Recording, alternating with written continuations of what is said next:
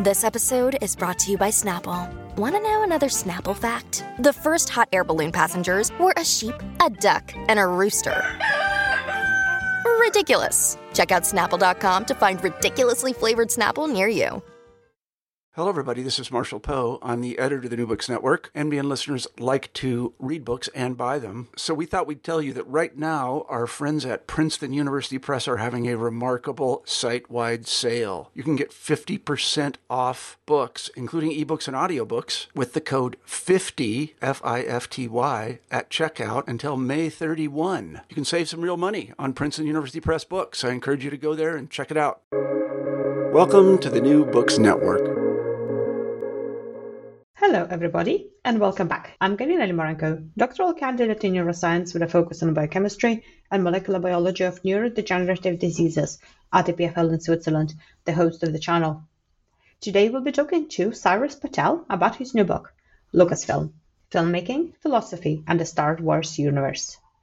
From A New Hope to The Rise of Skywalker and beyond, this book offers the first complete assessment and philosophical exploration of the Star Wars universe. Lucasfilm examines the way in which these iconic films were shaped by the global culture, cultural mythologies and world cinema, as well as philosophical ideas from the fields of aesthetics and political theory, and now serve as a platform for public philosophy. Cyrus Patell also looks at how this ever expanding universe of cultural, cultural products and enterprises became a global brand and asks can a corporate entity be considered a filmmaker and philosopher? Well, Cyrus, welcome to the show. Thank you for having me. I'm looking forward to talking about this book, Lucasfilm. Oh, it's great to have you here with us today.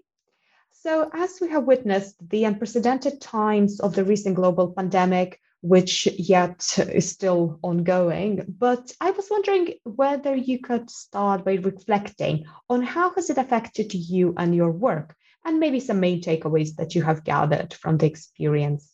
Well, it's an odd moment to be publishing a book in hard copy because of not only a kind of global paper shortage, but one can't do the kinds of events that one would do uh, in person these days. I'm hoping that'll change at some point in the future. So it's great to be able to uh, do a format like this. In terms of my own teaching, you know, I've been teaching at NYU Abu Dhabi, which is New York University's campus in the United Arab Emirates, which has actually been a really great place to be during the pandemic. They were very forward thinking, proactive, and cautious in their approach to the coronavirus. And now, basically, to do anything in the city, you have to show proof of vaccination and a reasonably recent PCR test. And that's enabled us after a year and a half to get back into the classroom, um, masked, of course, and socially distanced. But last spring, I taught a seminar that was called Global Text Star Wars. And it was a sort of advanced seminar to think a little bit about the ways in which Star Wars has spread around the world. And it's related to some work that I've been doing, not only on Star Wars, but also on Shakespeare. Um, and the thing that was great about that actually is that we had students who were spread out all over the world, from the US to Europe to Abu Dhabi to Korea and Singapore, and they have managed to join us. We sort of found a common meeting time. And so we were able to have this truly global seminar that uh, was enabled by technology. And one of the subjects of the books is, is sort of the right use of technology. And I think Zoom and the other kinds of synchronous meeting formats that we now have may well be a technology that we might want to actually keep making use of, even in education, once the pandemic um, ends. One of the best practices that we were told as professors to help students avoid what we might call Zoom fatigue was to have a mixture in classes of asynchronous and synchronous sessions. And so, for two courses that I did last fall, I actually took advantage of a kind of temporary recording studio that we had set up here in our humanities building and recorded lectures on two subjects. One of the things was Foundations of Literature One, the other was uh, Global Shakespeare, in which I basically structured lectures around 11 minute segments. We were told that 11 minutes was a pretty optimal time and around various questions. And the students would watch these lectures related to the week's reading, and then they'd respond to them in a very structured form. So if a class was supposed to be about 75 minutes, the lecture would be 50 to 60 minutes, and then they'd have 15 to 20 minutes to respond to them. I would collate these responses And then we would use them as the basis for our synchronous Zoom discussion the following Wednesday. And I think it actually worked pretty well as both a mode of delivering content, but also it, kind of I made them, maybe I'm flattering myself, but I think they were looking forward to seeing us all once a week on Wednesdays. So it, it really not only avoided Zoom fatigue, but kind of heightened expectations for those meetings. And of course, we never got done uh, as much as we wanted, and the discussions were always very lively. So I've actually now taken that format, and now that NYU in New York is um, gone back to to uh, in-person meetings, I'm nevertheless doing this as a remote course for them this semester, just to try out whether this will actually work as a kind of format for you know delivering online education going forward. I think I read in the New York Times at some point uh, an article that said, look, you know, Zoom is going to be with us, and maybe it's not a bad thing. Is it better for a student in a community college to be with 30 other students in a class and an overworked adjunct, or to have a course that's carefully designed by a professor with something like Pixar production values that's being, um, you know, offered uh, locally and maybe globally as well, or in a network kind of way. And I gave that some thought. I thought, well, if this is inevitable, might as well try to make the best case out of it to, to use the technology in ways that we think of as as optimal and actually adding some value. So that's one of the ways in which my pedagogical practice might have changed as a result of the pandemic. Sounds that uh, you had to be quite creative uh, during this time. Did you also enjoy it? I did actually. I have to say, I got. I've been mm. filmed a lot. I mean, I think I was the only person in the English department back in, in NYU who was interested in the dean's offer pre pandemic to have the department think about models of online education. And this stemmed from a, oh, years ago, I was asked about maybe could NYU imitate MIT's sort of online education programs, distance learning, and could they maybe experiment with capturing my lectures, you know, in a kind of high end way with a video camera and mics. And I said, that's fine. I'll do it, but I'm not going to change the course for this. And you can't show any of the students, but go ahead and, and experiment with your capture mechanisms. So they recorded about, I don't know, 20 some odd lectures on American Literature One. And then, of course, having all this content into the can, they came to me and said, well, couldn't we maybe post it? I'm like, fine. So, in fact, there's a mm-hmm. whole series of lectures of mine on American Literature One that are available as um, YouTube videos and uh, Apple Store podcasts. And every now and then somebody will write to me from someplace in the world and say, Thank you so much. I really enjoyed re- listening to those lectures on Moby Dick. So that made me actually think, Oh, I'm doing something valuable that, that people think is still valuable. Of course, I was going to do it now, I would do it in a different way. So this attempt to create these kind of asynchronous lectures that I've been doing is a, is a way of thinking about what I would have done back then if I were designing a lecture course specifically for this medium. So yeah, it's fun. So can you tell us more about yourself and how did you get interested in both philosophy and movies? Well, it's interesting, right? To be interested in philosophy and movies and be a literature professor, which is, is what they gave me the PhD. And so I, I don't know, I've been interested in movies since I was a little kid. I used to love to read movie reviews of review, of movies that were R-rated and that I couldn't go to in the in the 60s. I used to read Mad Magazine like a lot of boys did in the 60s, and my favorite part of it was the movie spoofs. So I always had an ongoing love for movies and thinking about the kinds of storytelling that they did. In school, I got really interested not so much in philosophy. It wasn't a, stud, a subject that we studied. I grew up in New York. Um, we I got really interested in history. And in fact, it was a seventh grade history teacher named Tom Squire who actually gave me my first hint of, of learning how to write. And um, it was an 11th grade history teacher who helped me refine my writing even more so than my English teachers in a certain way. So I w- was expecting to go to um, college studying history and possibly government. And one of the things that happened to me along the way was that I was interested in history and politics and political theory, but I met Charles Dickens in a course and read Great Expectations. And then I met William Faulkner in a course, and all of a sudden my interest started shifting. Um, in the summer after I graduated from high school, I, I met James Joyce and actually took a, I audited as a, you know, pre-college freshman, uh, a course at Columbia Summer School on Joyce, and I was hooked. And so I arrived at, at college. I went to Harvard and, in fact, ended up doing all of my degrees there, committed to being an English and American literature major. Of course, back then, if you wanted to do anything in the 20th century, that was all your electives, right? The required courses stopped at the 19th century, but I was really into it. And I was really still very interested in history. So I went to a, a guy who was the professor of Irish studies. He was an old school professor, white shock of hair, uh, about to retire. And I went to him and I said, Look, I really want to work with you for my senior thesis. I had your course as a freshman. Would you be willing to work with me on Joyce? And he was interested. And I said, And, you know, I, I have a, a, topic. I think I know we need to narrow it down. It's history and Joyce. He goes, Oh, no, no, you only have to read one book. I'm like, Really? Well, what's that? He said, Oh, Finnegans Wake. I'm like, Oh, Finnegans Wake. I haven't read that one yet. I'll go and read it. And I don't know if you've ever opened Finnegans Wake, but it's not written in English. It's like, you know, a 600 page book that in which almost every word is a multilingual pun.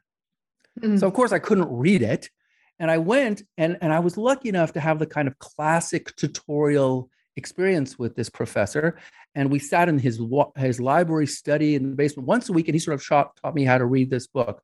And at a certain point, uh, it was back in the day before there were personal computers.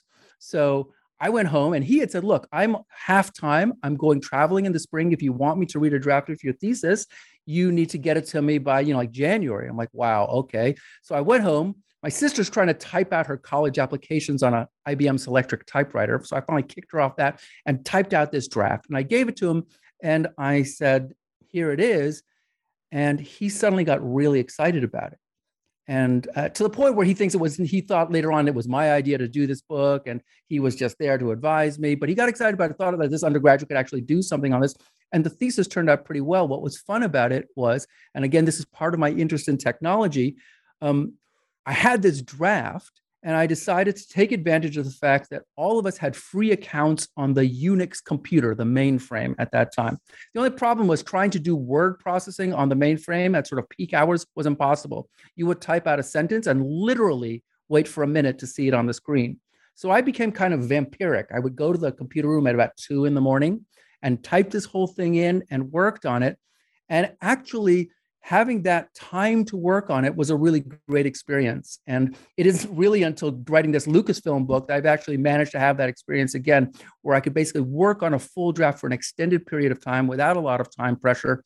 And um, it was interesting to see even then that some of it I used almost verbatim and some of it was seriously revised. And that got me, that was well received and it got me sort of hooked into to going into to literature. I had planned to be a lawyer, but at a certain point I thought, oh, you know, the world doesn't need me to be another lawyer. And I wasn't all that excited when I was admitted. But on the day that I received my admittance to law school, I happened to meet the dean of admissions from the school. And so we started talking over the keg. It was after hours, you know, at the at a master's open house. And I explained to her why, why I wasn't excited. She said, Well, you know, take a year off, uh, defer your admission. I'm like, wow, if the dean of admission says I can do this, I can sell it to my Asian parents and the rest is kind of history after that. Interestingly, in graduate school, I shifted my emphasis away from um, Joyce to US literature. Um, Harvard at that time had just gotten two wonderful professors from Columbia, my mentor, Sacvan Bercovitch, and also uh, a person who did ethnic literatures named Werner Sollors, who's since then become a very good friend. And, and working with these two really gave me a kind of new lease on literary life, which really kind of impacted the work that I did ever since, and that is reflected in the work in, in this book. I got really interested in what we might think of as contextual, ideological, and other sorts of historical approaches to literature in a way that I hadn't before. And I was constantly still interested in political theory. I had a second reader named Philip Fisher, um, who brought me to, you know, I was working on a, the tradition of mainstream ideology in literature, individualism in particular, and how it interacted and marked literary cultures. And he made me read a lot of political theory that I wouldn't have read otherwise. So all of those interests were starting to come together. But one thing that was in that dissertation that I've never really been able to get into my work since then was an interest in pop culture. I think my my dissertation advisor wasn't really interested in, in pop culture and in fact might have dissuaded me from it but i'm like a dog with a bone you know and so the opportunity to bring all of these things together um, to talk about a film series that has had such a revolutionary impact on popular culture around the world, and to do it in terms of both the literary stuff that I'm thinking about, but also my interest in history and philosophy was just a, a wonderful opportunity. And I'm really grateful to the series editor for inviting me to do it all those years ago. Thinking back uh, uh, across your career so far, what advice do you have for younger self? For well, you know, I think there's a.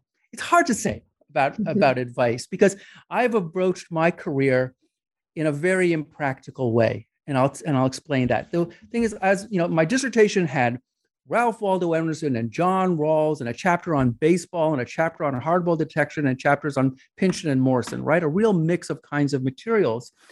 And that made it actually hard to get that book published. I eventually had to take out all the pop culture stuff in order to, to write the first book that I published but I've always been interested in lots of different things. And so, uh, you know, a very career minded young professor should be advised to write a book and then follow up that book with something in the same field and specialize and make a name for herself or himself in that field. And that's exactly what I haven't done. I've pursued my interests.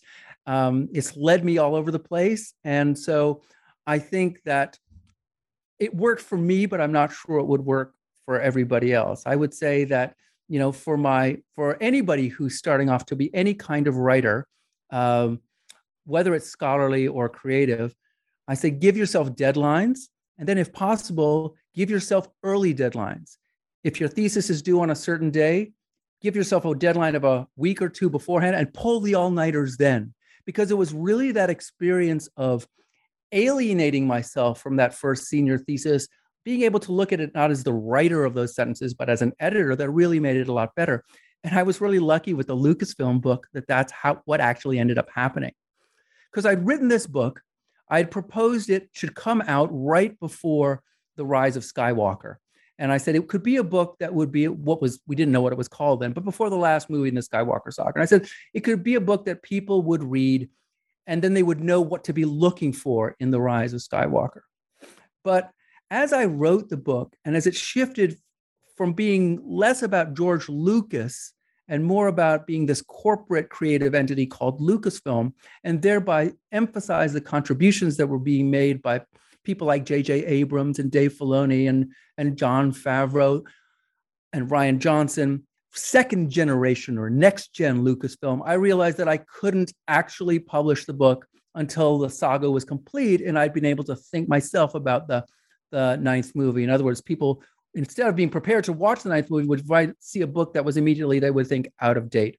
So I had the manuscript, you know, I thought basically done before the Rise of Skywalker was released, and then I, you know, waited and waited until it came out. And then actually had had also a little bit of a rush because i really wanted to get it done but i kind of knew what i was looking for. And the the movie ended up fitting the analysis that I already had in my mind. So I was able to turn it around pretty quickly. But it did mean I had a lot of time to spend refining the draft. So that's my advice to young writers. Give yourself time to really revise and revise your your prose and your argumentation. Oh, that's uh, very well put.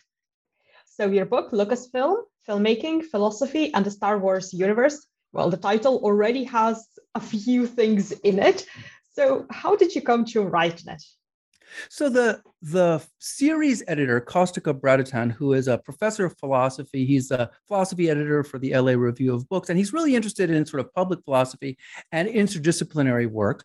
Uh, he's one of these philosophers who's written pieces about how philosoph- philosophical thinking needs to remember its roots in storytelling, actually, right? I mean, Plato's allegory of the cave is actually a really interesting, quirky, and great story.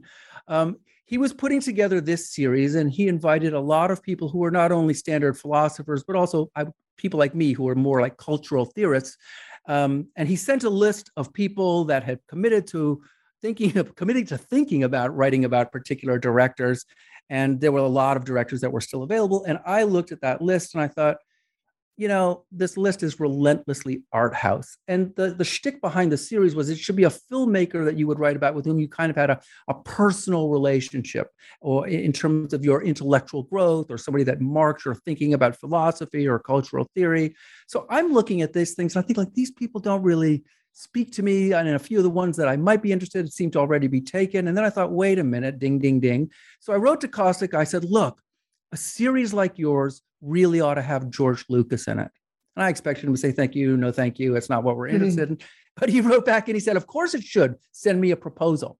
And so I did. Although, even from the very beginning, I wanted to push back against the kind of auteurist idea behind the series, like that this was going to be about directors who had an artistic vision and exerted almost total control over their production, so that they were almost akin to filmmaking novelists or something. And I wanted to push back against that for a couple of reasons. One is Lucas himself both adopted and was uncomfortable with uh, that model. I think an early book about him uh, that had some of his interviews, the, the, the person who edited it said that he was a kind of reluctant author. I mean, he'd come from film school, so he had that auteurist side, but there was something that made him uncomfortable about that. And the other thing is, I thought filmmaking is really actually in the event a much more collaborative enterprise than any auteurist account can really um, capture. And I think that you know, auteur is a kind of fiction that we use to talk about how films come into being, but really films are much more collaborative. But as I came to work on this material, I realized that I was less interested in what Lucas might have been said to have absorbed from sources like Joseph Campbell and, and other things that he'd been reading, and then stuck into his Star Wars films, and really about how the films themselves had, had evolved into what we might think of as a kind of platform for philosophizing that they themselves enabled viewers to think of ideas that we would call philosophical and even to engage in kind of real world debates about that. And at the same time, I was thinking that one of the real innovations here was to move from the emphasis on a single genius filmmaker to a corporate body of filmmakers. And you know, this might be controversial, but I think Lucas is selling the the franchise to Disney was actually the best thing that could have happened, or one of the best things that could have happened to Star Wars t- storytelling, because it really guarantees that that kind of storytelling will move forward and move forward in collaborative and unpredictable ways going into the future. And I think, you know, it's been a little bumpy so far, but I think you can see those values um, being espoused as the franchise moves forward, as it is doing now, basically for, for the time being through television series. So why is it important to examine Lucasfilm from philosophical perspective? Well, as I say, it's because I think Star Wars has become one of these global texts, right? Mm. And not only that, it has become a subject for lots of debate and even a subject in the, the media that people will think about as an example of the production of toxic fandom. And so, what I'm thinking is that that is a kind of symptom of the ways in which in US culture especially but probably this is true in in the west more generally now we don't really have a proper civil discourse in which we are able to exchange ideas productively. And for me this is what lies at the root of the, the theoretical approach that I call in the book cosmopolitanism. Cosmopolitanism arises at first among the Stoics and then in, in Europe in the 18th century as a kind of response to nationalism, of thinking about the ways in which we owe obligations to human beings beyond the nation. And beyond that, it has evolved into really what I would think of as an approach to difference, right? So it draws on the idea of the universal or the same, like we have an obligation to human humanity because we're all human beings. But in later iterations, it's also interested in the claims of difference through the claims of toleration and pluralism, but it wants to mediate among those claims, right? So I think a strong multiculturalist position can sometimes put you in the position of thinking, well, you know, there are different cultures out there and we need to respect them all. They all have dignity. I prefer mine because it's mine. I'm sure you prefer yours because it's yours. And we won't comment too much about each other's cultures because, you know, we don't walk in, in our each other's shoes. And I think that's fine to a certain point. But then I often ask my students is it fine if a long-standing practice in that other culture is genocide or slavery? Can we really say that all values are created equal? And what I think a cosmopolitan wants to do, and in a certain way, this is a fundamentally conservative approach that might remind us of the English poet and critic Matthew Arnold, who said that you know the, the point of conservative thought or cultural thought should be to preserve the best that was known and thought cosmopolitans want to think about ideas and want to try to figure out which are the best ideas, but constantly by testing them through conversation. One of the things that I address in the book is the idea of fallibilism, that we are all flawed beings, that we're error prone, but rather seeing that as a kind of fatal flaw, the way, say, a Calvinist might. A cosmopolitan would say, look, this is an opportunity. It means we really need to learn from other people. We need constantly be to evaluating and testing our values through what we might call conversation. And so, what I think is that films like Star Wars enable those kinds of conversations to happen not in the same way they would happen in philosophy as such, but in a kind of parallel way. And I think, therefore, if one of these the things this book is trying to do is model the kinds of conversations that we might have prompted by something like Star Wars that would be better models of conversations than the kind that we customarily get on Twitter, Instagram, or, or through social media where people simply attack one another.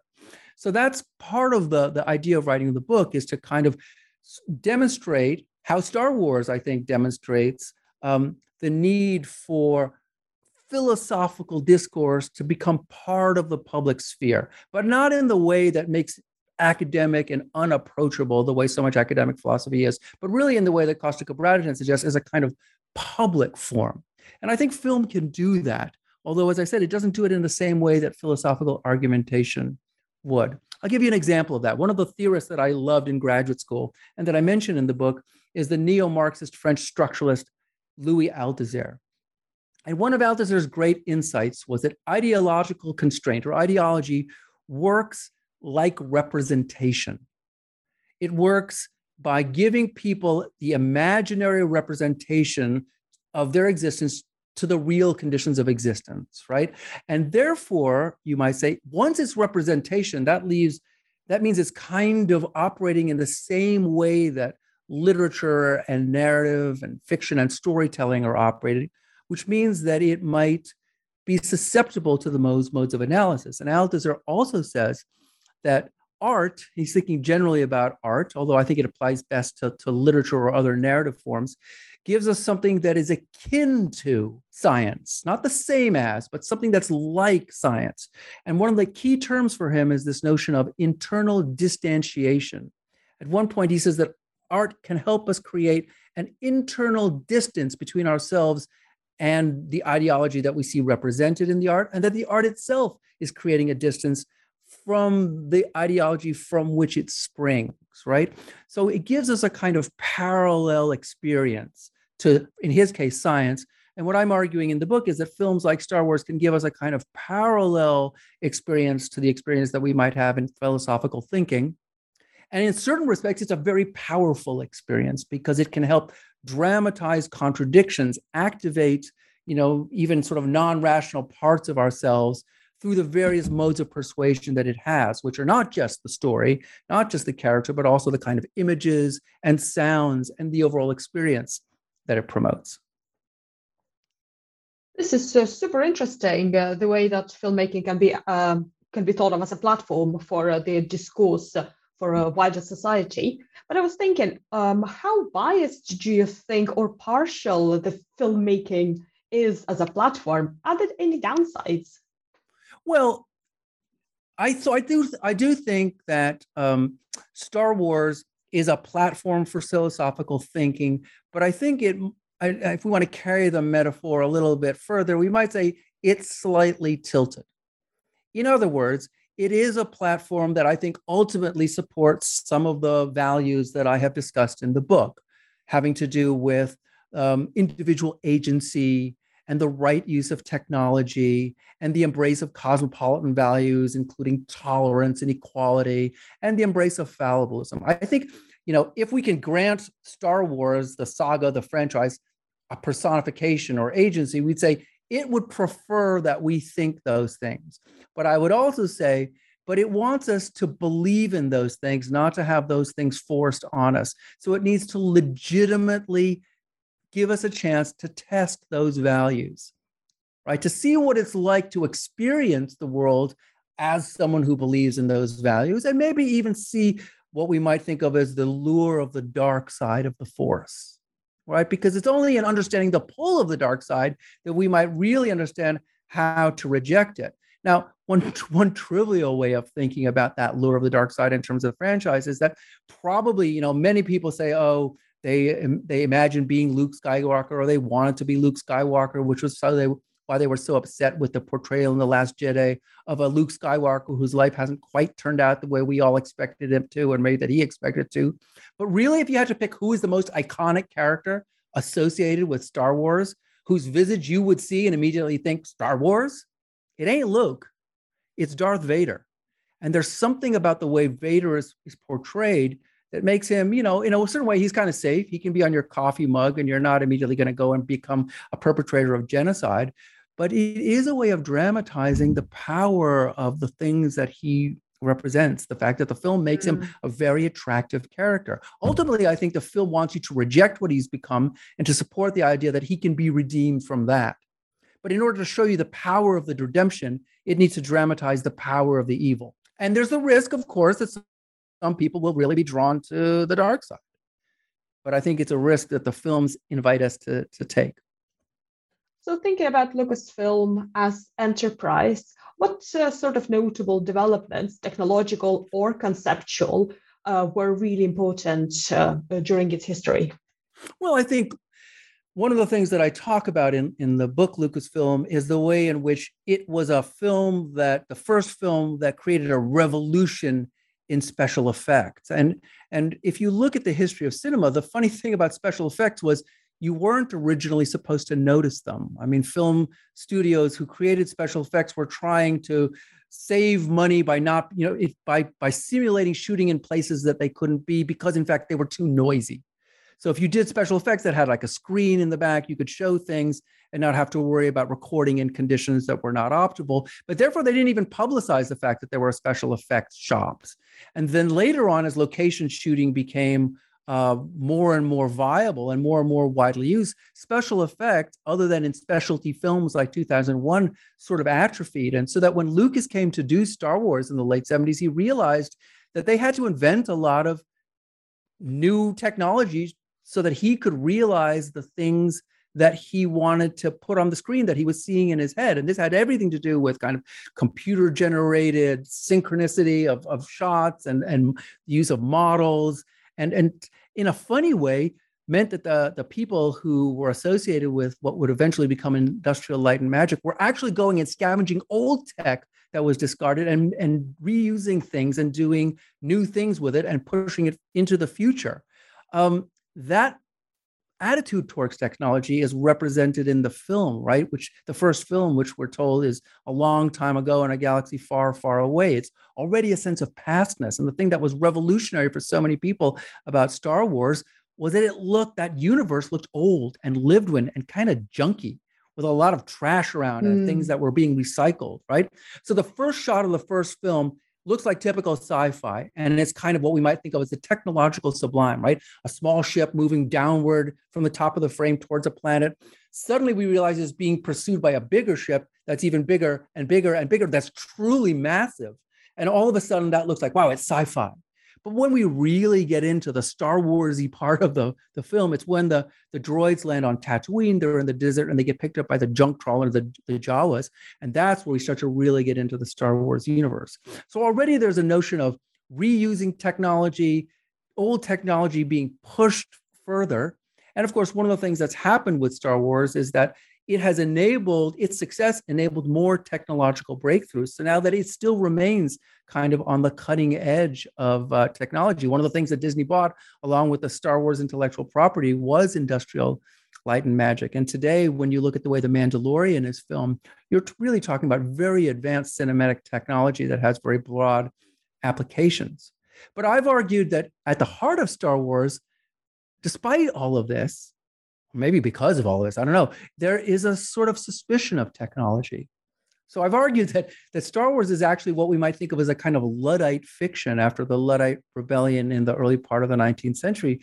These people who were loom, they worked on looms and they were artisans weaving rugs and carpets and textiles. And all of a sudden, they were being re- replaced by these machines that could mass produce these things, in which the artisan was reduced to um, just kind of a machine operator. There was no artistry left in it.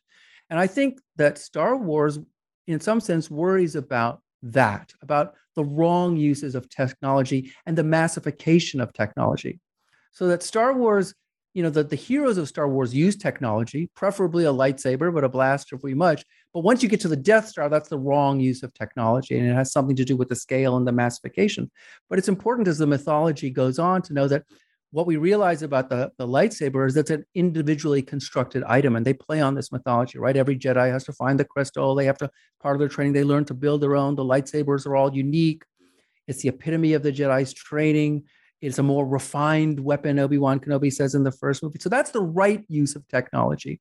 And one might argue that the special effects film a la star wars is also an example of a right use of technology you know, I've taught a course that's called uh, Technophilia and its Discontents, and it, it's examining these questions. And the way I pitch it to students is to, especially those who knew, know Star Wars, is to, to ask this question at the start Why does Luke Skywalker have to turn off his computer in order to destroy the Death Star? I mean, you'll remember them, and mm-hmm. then they'll say, "Oh, yeah, because he's got to use the Force." I said, "But yes, but why would you create that narrative logic in the first place?" Now he's still using a piece of tech, He's using his X Wing, he's using the blaster that's going to fire the shots, but he's taken away something else from it that you might say would be the fullest expression of that technology. But you might say it's deprived, the computer is depriving him of a crucial part of his individual agency, which in the logic of the film is the connection to the force. And for me, that becomes an emblem for the way that Star Wars wants us to think about technology and the, the course kind of unfolds from there. And I do, do some of that analysis in this book. This is super interesting. So you sort of partition the use of technology to create the film and actual use of technology within the story. Yeah, I mean, we're talking about both of those things, mm-hmm. and in a certain way, as I say, you might say the lightsaber is the the example of the right use of technology within the narratives of Star Wars, and the films themselves uh, I, am going to pause for a second. The films themselves are an example of the right use of technology. The reason I pause is, you know, that one of the critiques of the prequel films that Lucas went to, to do, which were almost entire digitally done, was that he got carried away and it started to tip over into the wrong use of technology. Mm-hmm. Too much tech, too much digital. And I think that the filmmakers of the sequel trilogy, J.J. Abrams and Rian Johnson, were aware of this. So there was a great emphasis in the sequel trilogy of trying to recapture some of the technological ethos of the 1977 film and the first trilogy, using a lot of practical effects, putting a lot of care into the creation of puppets and props and weapons, things that you actually would say are not even really going to be on the screen. And that's part of what they're trying to do to restore tech, you might say the technological balance into the in the making of the film. I'm I'm always struck by the critics of the sequel trilogy who say, "Oh, Kathleen Kennedy and J.J. Abrams don't love Star Wars. They don't understand Star Wars. They've ruined Star Wars." And I just think that's absolutely mm. not true. The the generation of filmmakers that's making Star Wars now, so many of them grew up inspired by Star by Star Wars. They may have even went to film school. They got involved in film because of Star Wars, and now they didn't get a chance to make it. And you're saying they don't care about it? Not possible. And in fact, if you look at the documentary that accompanies the DVD release of The Rise of Skywalker, which is a couple and a half hours long and really interesting from my perspective. The care with which they put all of these films together, even on the accelerated timetable that they were working on for that last movie, is remarkable. I'm particularly struck by all the care that's that, that goes into the making of one little desert creature on the planet that has like got big ears and fur, and there's they're discussing whether the eyes should do this or should they move or should the fur be here and how should it look, and there's a ton of care that's putting it, and that thing is in about two seconds of footage and seen from behind, and you don't even see all of those details that people worked on. But I would submit to you that the film is somehow richer because those details are there, even if they're not on film. It reminds me a little bit of what the US writer Ernest Hemingway, the great writer of short stories and, and, and, novels in the early part of the 20th century, said about how to write a successful story. He said, You have to take something crucial out of it. And when that part is gone, it will still resonate and enhance the meaning of what's left. And so I think there's a lot of the attention to detail that goes into Star Wars films. Doesn't even necessarily make it onto the screen explicitly, but implicitly it's there and you can feel its resonance. So we would think uh, about the wider society and uh, reflect a little bit of its wider significance, uh, the Lucasfilm. So, what, um, in what way do you think Lucasfilm is shaped and also shapes the political, economic, and social uh, forces of the day? And does it have an ability to distance itself from some of the events, for example, or uh, just political uh, uh, sort of environment? Well, you know, once something like Star Wars becomes such a successful pop cultural phenomenon, it becomes a little bit unavoidable, right? So you'll remember that Ronald Reagan was associated with Star Wars, although I think it was actually a term that was used to describe his strategic defense initiative disparagingly. It's like, oh, a Star Wars fantasy program. And of course, then he mm-hmm. adopted mm. it and tried to make it something that you could use as a kind of branding thing. So I think there are, are definitely people out there who try to appropriate Star Wars for you know their own own purposes but what i think about the way in which star wars um, interacts with what we might call popular culture or political ideology or even the zeitgeist is in the extent to which some of its core values, which I would still say in the earlier film are things that we would associate with cosmopolitanism, such as toleration and emphasis on strong women characters. I think these only grow over time to reflect the greater standing that these ideas have gained since the Reagan era into now, up until the moment of, you might say, the kind of Trump era backlash. And I think Star Wars got caught up in a, a lot of that, a lot of the toxic masculinity that was there in the, the not only the Trump presidency, but in the discourse that he allowed to become, if not respectable, at least public once again, came out and licensed a lot of what we might think of as the toxic masculinity that greeted the, the sequel trilogy with its, you know, female chosen one in Rey, played by Daisy Ridley, and it's much more multicultural cast. And I think, but I think seeing that was a kind of development that was implicit in Star Wars all along. So that one of the things you might say is that Star Wars, to a certain extent, reflects, but then attempts to push the boundaries of some of those values that it finds important, right? So mm. Disney is mm. committed to certain kinds of um, what we might call multicultural ideas that make sure there is a equality of representation or at least diversity of representation in its various storytelling forms. So, what would be implications of having films and movies as vessels for the philosophical discourse for our wider global society? Well, I think that people love to watch films. Mm-hmm. And not only do people love to watch films, I think people like to talk about films. So if actually we can, you know, give at least some portion of those audiences um, an opportunity to talk more deeply about those films to really think about the ways in which films might challenge them. And i don't mean you know the audiences that go to art house films that expect to be challenged by lugubrious indie scandinavian thrillers but rather people that are going to pop entertainment to think a little bit about the ways in which these things are pushing certain values or even manipulating us. I mean i don't think we should go to necessarily a star wars movie and accept it whole hog. Maybe maybe the first time. Second time, if you go see it again, you might actually want to think about the modes of persuasion that it's using. How is the music swelling at a certain moment to pull at your heartstrings? How is it recapitulating certain you know scenes that you're familiar with in order to to create a kind of emotional response that then might lead you to an intellectual or, or philosophical response. So I think that you know I don't want to make I don't think filmmaking is necessarily going to change the world. Um, but I do think that it can be part of the ways in which we try to raise the level of public discourse around the world. And I'm very interested in the ways in which things like Star Wars, and this goes back to those things that I was saying earlier that I've been working on Shakespeare. I'm interested in the way that that that works like Shakespeare or Star Wars spread beyond their cultures of origin and in some sense become global property and therefore become a way in which people around the world can have a common heritage. You know at nyu abu dhabi we would bring people here for admissions weekends and they'd come from all over the world. And more than once in the earlier years when we were trying to explain to people what this was like i found myself even back then talking about Star Wars. It was a kind of lingua franca. This can happen with other things. Right now, it may be Harry Potter films or maybe the Marvel universe. But in a certain way, these kind of global films or this global culture becomes a kind of starting point for conversations um, that people can have around the world. And not only that, this kind of global art produces new art. it produces like both by inspiration, which we see largely in Star Wars, but also maybe even by antagonism. We resist this kind of art and it provokes us to make something new. I haven't read the article yet, but I just saw a headline in which Denis Villeneuve, the, the um, director of Dune Part One, which I saw recently. Luckily, it's opened in Abu Dhabi almost a month before the US and really loved. But he talks about needing to kind of resist the Star Wars influence as he's putting together his vision of that world.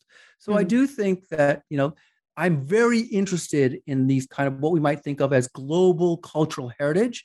And if somebody were to say, well, what's an example of it today? I said Star Wars might be a good example of that.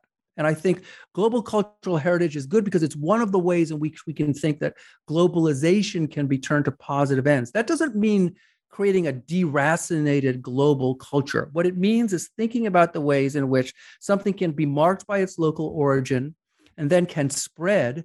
As the world literature theorist David Damrosch might say, it will lose something in its translation and gain something also when it moves from one cultural context from another to another or from one time period to another. And i think all of that is is very important for us to be you know to as a one way of having the kind of global conversations that we really need to be having especially now when we face challenges like the pandemic and um, climate change.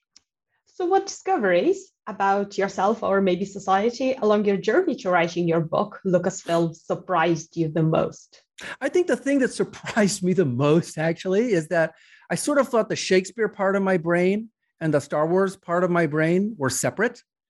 That they were, you know, the high culture and the pop culture. Actually, they turn out to be the same part of my brain. In other words, I'm really interested in, you know, Star Wars helps me to recapture for myself um, the ways in which Shakespeare was actually trying to produce popular art. He was a businessman, just like Disney is in business to make money, who was also trying to tell great stories that people would want to watch. And I think that's part of what Disney is trying to do. I think it goes back even further. It, it Star Wars has made me reappreciate something that I, I, learned about very young, which was Greek tragedy. I think that's part of what Lucas was trying to do. Was you know, in in the in classical Athens, plays were performed in competitions on the side of the hill. It was kind of great popular culture. The city would gather and watch these things, and they would have these powerful emotional experiences. And I think that's part of what Lucas was trying to do when he created the first trilogy, was to create for a late 20th century US, but hopefully global audience, that same kind of feeling. And I think where he really I mean, I think part of the reason that Star Wars was so successful was the, that the second film, The Empire Strikes Back, did something really different. The first film was a wonderful, lovable B movie adventure story with appealing characters, and everybody thought it was great. And it could have been done at the end of that movie. It had a slightly open but mostly satisfying ending. With the second film, which had a more open ending, it had a it had a the effect of opening up and also deepening what Star Wars about all of a sudden it became about fathers and sons, and more generally later, fathers and their children, of confronting history and confronting, you know, the dark side, to put it, of yourself. And that moment, you know, the moment I'm talking about, right? No, I am your father. I saw that moment mm. in 1980 on the first night that it was shown in the United States with all these people. We had waited in line for hours at this really big theater in Boston. It was a little bit like, and you know, that wasn't that common back then, but it was really like a kind of party there. And everybody was so excited when they got in. And if you remember the way The Empire Strikes Back starts, it sort of introduces the characters from the first film serially. You see one after the other revealed, and the audience is cheering every time there's a new reveal of these characters. And then when you get to that moment and he says that, the audience, I remember still gasped. I mean, what?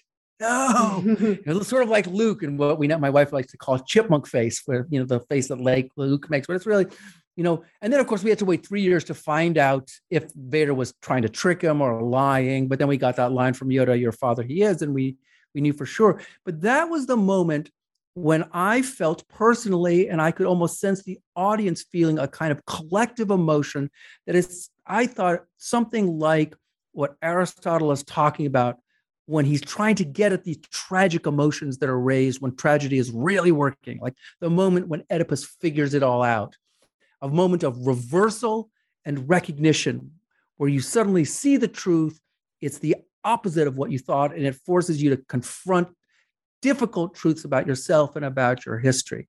I'm not sure if that's a cathartic moment because obviously Aristotle had a kind of release involved with catharsis. It's a kind of purgation of emotion. Of course, that moment in The Empire Struck Back put us all on tenterhooks for like three years until the next film came out.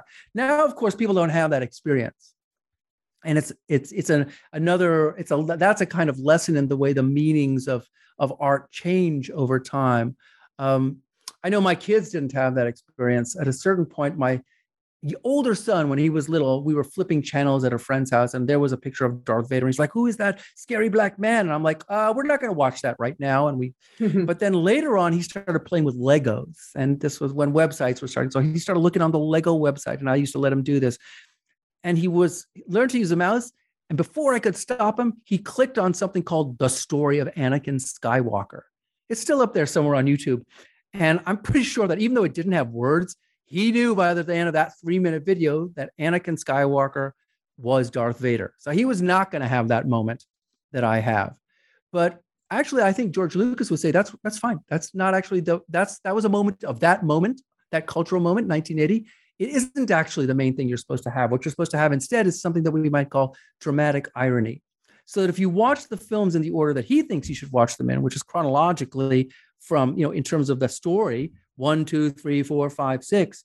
By the time you get to four, you know who Luke Skywalker is. So it's no longer a moment of reversal of recognition. It is, or it is for Luke, but not for us. What the whole thing becomes is a study in dramatic irony, right? Because we have information that Luke and Leia don't have. And we're starting, we're, we're wondering when that information is going to, to, they're going to catch up to what we already know. And there's a special kind of tension that the dramatic iron, irony situation creates. One of the greatest examples of it is probably Shakespeare's Othello, where we know from the start that the villain Iago, who's talking to us through soliloquies, is plotting Othello's downfall. And we watch it unfold. I mean, I mean, I'm, I'm sure many audiences mm. wish that they could run up on the stage and tap Othello on the shoulder, say, "Look over there," or ask that question. And that's a little bit like what we might think is going on if we experience the films in that way. So that is a kind of shift in the meaning of films that happens over time and with different audience expectations. And you know that that notion of what I call the horizon of expectations after a concept and reader response theory is another thing that I explore in the the Lucasfilm book. So to the nerdy part now. Yeah. Who always happy your, to be nerdy. so who is your favorite character of the Star Wars? Oh, universe? see, that's like trying to say what is your favorite literary work? But and I'm willing to say. Can okay, you explain? Look, so here, why is so it here, Yoda, Baby Yoda? why isn't it Baby Yoda? You mean Grogu? Oh, I love Grogu, but uh, who doesn't love Grogu? But is he going to be my favorite character? No, I think he has to earn it a little bit more. I'll say at the moment, what I'm willing to say is that I have favorite characters right now for each of the trilogies. I mean, actually, I didn't identify with the Force wielders or with Luke when I saw the original trilogy. I really liked Han Solo, the kind of outlaw figure, the sort of cowboy figure. He was the sort of maverick. He was the one with whom I identified. In the prequel trilogy, I really loved Mace Windu, the one with the purple lightsaber, mm. the kind of take no prisoners, badass character who meets with an incredibly elaborate, showy end, but he's he's powerful. One of my favorite novels in the I've read all of these things in the the now decanonized Legend series is a is a novel that's centered on Mace Windu. That's really that owes a debt to Heart of Darkness, in which he needs to go to a planet and recover his Padawan, and it's told from his perspective. So I love that character. And then if you were gonna, if you made me like under pain of something or let's say who's my current favorite Star Wars character right now, it would be Rey, as portrayed ah. by Daisy Ridley.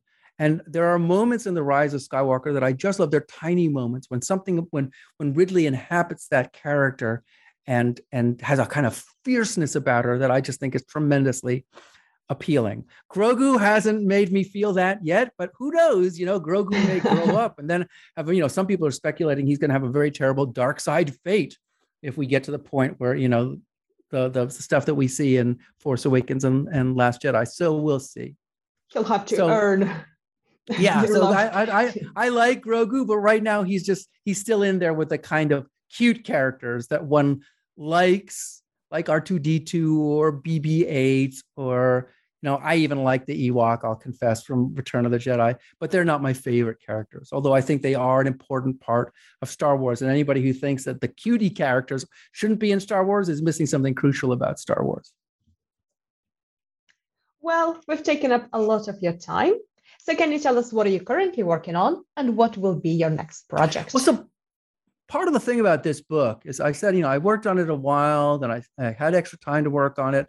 And for a while, I was really afraid that I'd never write like writing another book as much as I liked writing this one.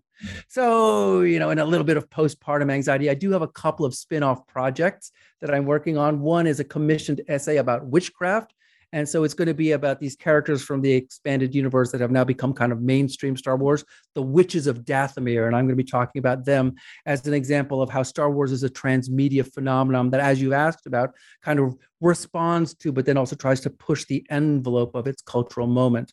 And I'm also working on a piece. I don't actually know what's going to happen, whether I'm going to put it up on my website or whether I'm going to try to pitch it somewhere. You know, there's an alternate, there was a, a, a script that was written by Colin Trevorrow for the ninth film that was ultimately not produced. It could never have been produced because it really heavily relied on Princess Leia, who was played by the late Carrie Fisher, and whom they were not going to recast. But one of the mm. things that I mm. wanted to do was a kind of philosophical thought experiment where I was going to say, if that were episode nine, how would my analysis have to change in the book? So I'm working on a little kind of fanciful bit of creative nonfiction about thinking about, you know, an alternative universe. We could think Marvel or something, um, in which that actually is episode nine. And I'm kind of working on the book at that moment where I said, okay, now I have to deal with episode nine in this book. How would I have done it differently?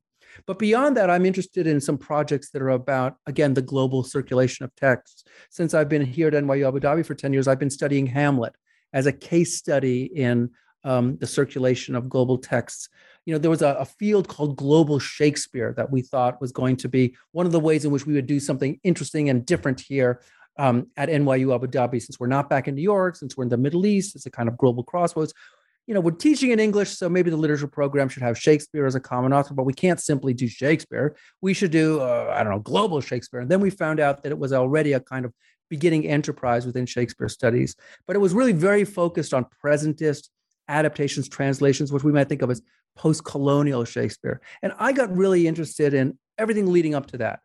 How did Shakespeare become available to inspire and also antagonize new work into being?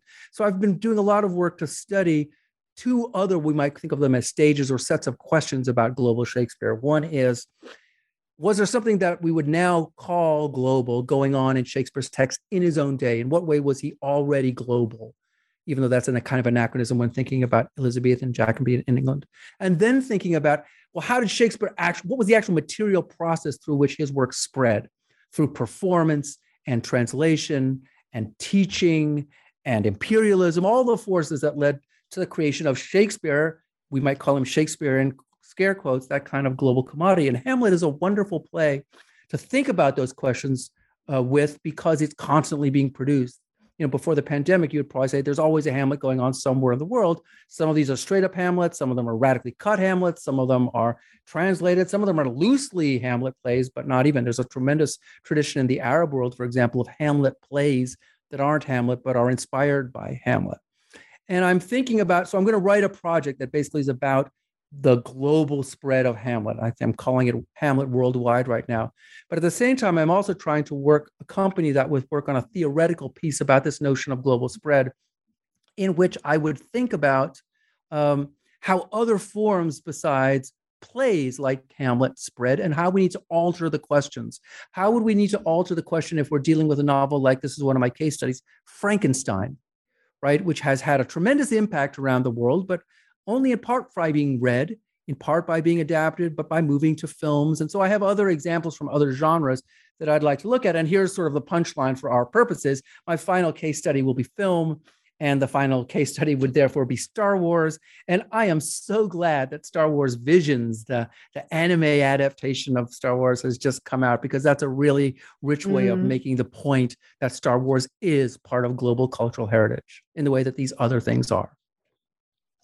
And where can our listeners find more inf- information about your work and also your book?